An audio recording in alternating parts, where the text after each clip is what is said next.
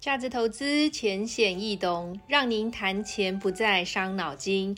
欢迎来到撒布的理财小酒馆。好，那再来呢，会有这个控制预算的方法。好，我会跟客户分享比较多。那今天是比较概念式的跟大家做交流。那首先呢，会有日常消费、年度消费跟这个储蓄投资嘛。那我不知道大家会怎么样去控管你的资金。我个人呢，我觉得这个方法是蛮好的，就是日常消费，我可能是用中国信托。为什么中国信托？因为中国信托在 Seven Eleven 很多提款机嘛，所以呢，我日常的钱我会每一年度，我就是拨预算啊，我是财务大臣，帮自己拨预算，拨到我的中国信托账户里面，然后就放在里面，是平常要去领钱、生活变动的支出、买菜的这些钱、现金的支出的部分。然后 B 计划呢，我可能就会用台新银行。那我台新银行里面的钱呢，就是要缴所得税、缴小小朋友的这个学费的。好，那 C 银行呢，我可能用国泰世华。啊，为什么？因为我的美股的账户是开在这边，我投资的账号、股票的账户连接的都是这个国泰世华，所以呃，大部分就是我的资产投资的账户。所以我这样分类的话，我觉得很轻松、简单，而且很明了。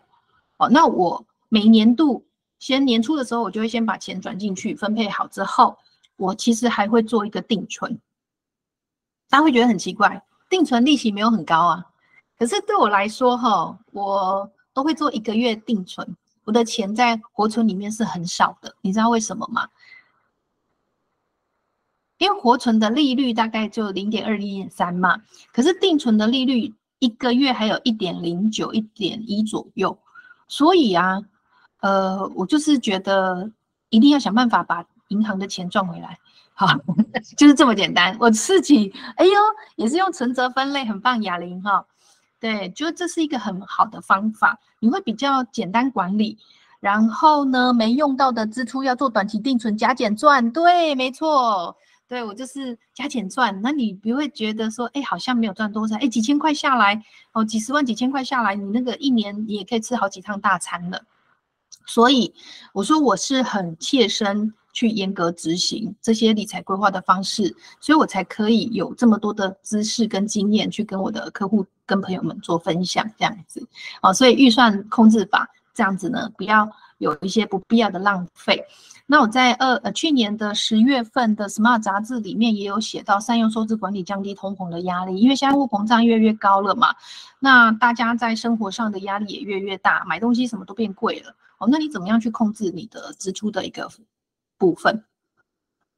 所以调整呢，有的人说啊，我的目标好难达成哦，啊，有什么调整的方法？第一个就降低收入，呃，对，降低支出，说太快。降低支出，二增加收入。第三个，你降低你的目标，好。第四个，目标延后。第五个就是投资增加，好，就没有太多很华丽绚丽的这些方式。其实理财规划是要很务实的。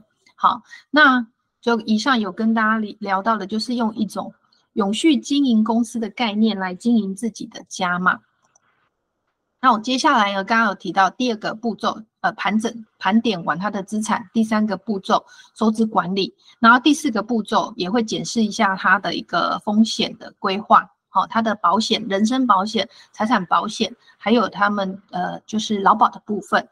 那我们从保险的部分哈来看一下，简单来说，低频率、幅度高。才需要透过风险的移转，就是说它不一定会发生，但它发生的时候，客户在亏损上面是会有很大的家庭的影响。好，我们就必须要透过风险做这个保险的风险转嫁这样子。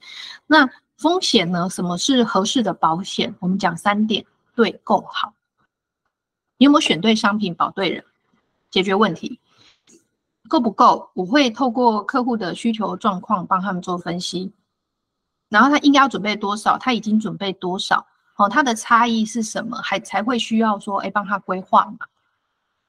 那什么是好？哈，他有符合他的财务支出，他不会造成他的一个压力，这样才叫做好。那选这个商品解决问题，哈，在人寿保险呢，我们讲说透过死亡，就是用人寿保险解决这个死亡的风险。那残呢？意外险呢？哦，意外险呢？伤害保险其实跟意外险是一样的意思，好，然后残害那个残障险，好，那老呢年金保险，然后病呢就是医疗险。那、我们现在其实台湾的健保是很不错的，好，那就是呃有的时候我们会担心的是说我还有自费的部分，所以呢意外、癌症、重大疾病、住院医疗，我相信这个大家应该都有概念。那我会要求客户一定要购买的就是住院医疗，实支实付的不足，补健保不足。定额给付补你的这个门诊手术收入损失，你看护费等等的一个状况，哈，所以像你住院医疗，如果你有买到的话，它可以 cover 你重大疾病住院，cover 你癌症住院，cover 你意外住院，所以这两个其实是非常重要的。那如果还有预算的话呢，就可以规划终身型的嘛，哈，终身医疗、终身手术或者是长照。那有些人哦，对于保险会有不同的看法，其实我觉得没有绝对的对跟错。而是你这个顾问，你有没有办法站在客户的角度，然后了解他的一个收支的一个部分支出，他会不会造成他的压力？像我有一些客户，呃，资产比较高的，他买终身医疗、终身手术，我也不会反对啊。但是如果你的预算很有限，你要去买这个终身医疗、终身手术，然后卡住你很多的资金，那你就没有钱去做一些理财或投资。那我就会建议，那你可不可以 做一些调整嘛？哈，好，所以是没有绝对。那但是这个部分就要有规划的人员要很有良心嘛？哈，要去帮他算。那够不够？哈，有没有想过，就是说，哎，你的应备小于已备的，就是你已经买太多了，很有可能呢、那你有没有必要买那么多呢？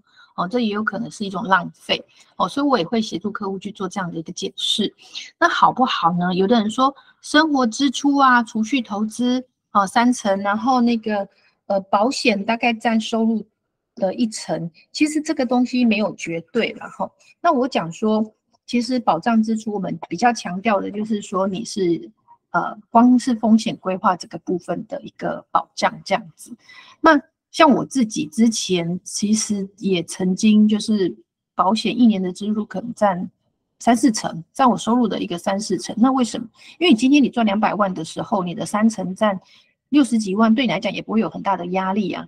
那有些人是会把这个储蓄险算进来，有些像我自己是把我的年金、我的退休年金算进来哦，所以我不会觉得压力的话，那就是可以购买。但是如果有占你很大的一个占比跟压力的话，就建议要做一些调整，这样子。然后也有人问我说：“那我买错保单怎么办？”哈，我就会问你啊，如果你人在台中，你是要去高雄，结果你目的地你上车，你才发现，诶，我到新竹了，哦，那也进来车，那往往台北开啊，坐错方向怎么办？当然是要先下车吧，还是你们要？是吧？先下车嘛？有没有人要先坐到台北再坐回来？做台北然后再做直达这样子吗？直达高雄？应该不会吧？好，开玩笑。那原则上哈，我们还是要适度的一个调整啦。那我都会跟客户分享，就是你要动态调整，好，你的保单，然后你自己的财务规划的一个状态。好，那所以呢，呃，我的解决的方式就是会提醒客户。先让他去思考适不适合，对不对？好不好？这样子。那我在讲财务规划的这个逻辑呢，这一点是蛮重要的。你要先把风险保障规划好之后，我就会教客户做退休。那退休规划好呢，在税务规划传承这个部分，我们是有步骤的跟流程的。那像之前呢，我有一些客户咨询完之后，我比较喜欢教的就是逻辑。我会教他你怎么算出你的需求缺口。好，那像我前一阵子刚好有一个客户，他是个医生客户，那他就咨询我，因为我教过他这个逻辑嘛，然后他就会分析说，诶，我的投资型保单当时是因为他算起来，他年轻的时候购买投资型，他的投资成本、保险成本是比较低的。那还好，我都有提醒他们，我说你过几年之后你要定期检视，然后你发现你的投资成本已经太高的时候，你家庭的这个保障有没有缺口那么多，你是不是适度的做一些调整？他就主动问我，他说他这样算起来哈，他的这个保险成本已经大概一年一百呃一万多块，那我有没有其他可以建议他的？那我们这时候就可以去试算，就是说，诶，他其实可以降额度了，或者是说用其他比较短期定期险的一个方式去取代。哦，定期型、递减型的一个方式去取代他现在的一个缺口。那我也有客户啊，我刚刚提到就是税务规划，我会教他们去计算，哎，你家里面哦，爸爸的资产可能有几个亿，那几个亿未来要传到你这边的时候，他必须要去衡量的就是你有没有足够的现金去缴税，因为遗产是要完税之后你才可以过户继承嘛。所以我会教他们去试算，然后他们也很可爱，他们会算一算，然后算一算就告诉我说，哎，我现在。我爸爸的缺口可能还差一千五百万的保额，因为他之后要拿这些钱要去缴税的。好，那我们就说服他，我就说那跟你爸爸沟通这个部分，你来讲还是我来讲？他说我先讲，我讲完之后你再来讲专业的。我说好，然后呢，呃，我们就这样搭配。那后来他爸爸也可以理解，他觉得说啊，先帮小朋友安排好，让他们安心也是好的。所以呢，我们透过保险的部分，好，你再多规划了一千五百万的一个保额。那客户的逻辑是什么？因为他税率如果二十趴的话，一千五百万我可以帮他省下三百万的税，大家有没有觉得很厉害了？嘿，我现在是免税资产，应税资产变成免税资产，然后呢是放在保险里面，所以每一个人的需求不一样，保险它是一个工具，是一个很好的工具，可是看你怎么应用哦。那我在呃教业务销售的时候，我其实会跟他们分享，就是说其实有不同的方法。不同工具有不同的方法，可是大部分的主管在教的时候会去算的，就是，哎，我们要赚多少佣金嘛？我要从客户身上赚多少佣金？哦，这个是我比较不能接受跟理解的啦。哈，啊，我也觉得应该站在客户的角度去思考，这才是对的。所以我在做这个客户的保单校正当中，哈，我就会先了解他的一个健康告知的状况，然后他的保额，然后实支实付手术这些有没有基本的足够。那重大疾病、癌症呢？一笔金大概是多少？失能有多少照顾？然后很重要的就是哈，他的受益人的填写是否恰当？有没有要变更跟修改的？然后客户有一些有保单，很多都是有保价金的。那你们知道保价金是算一腰保人的遗产吗？保价金是腰保人的遗产，大概知道吗？知道的请帮我按一。对啊。因为它是有价值的嘛。如果腰保人跟被保人不同人哈，我爸爸呢帮我买了保险，可是腰保人是我老爸，嗯，结果呢爸爸挂了，爸爸挂了以后呢，这是腰保人的遗产，因为是他缴钱的，而且是在他资产项下，所以这个部分我都帮客户做检视，然后一并帮他们做调整，这样子，这个就是很多业务人员可能没有去思考到的一个问题点。那我们要协助客户过上自己期望的生活，哈，才是这个目标嘛。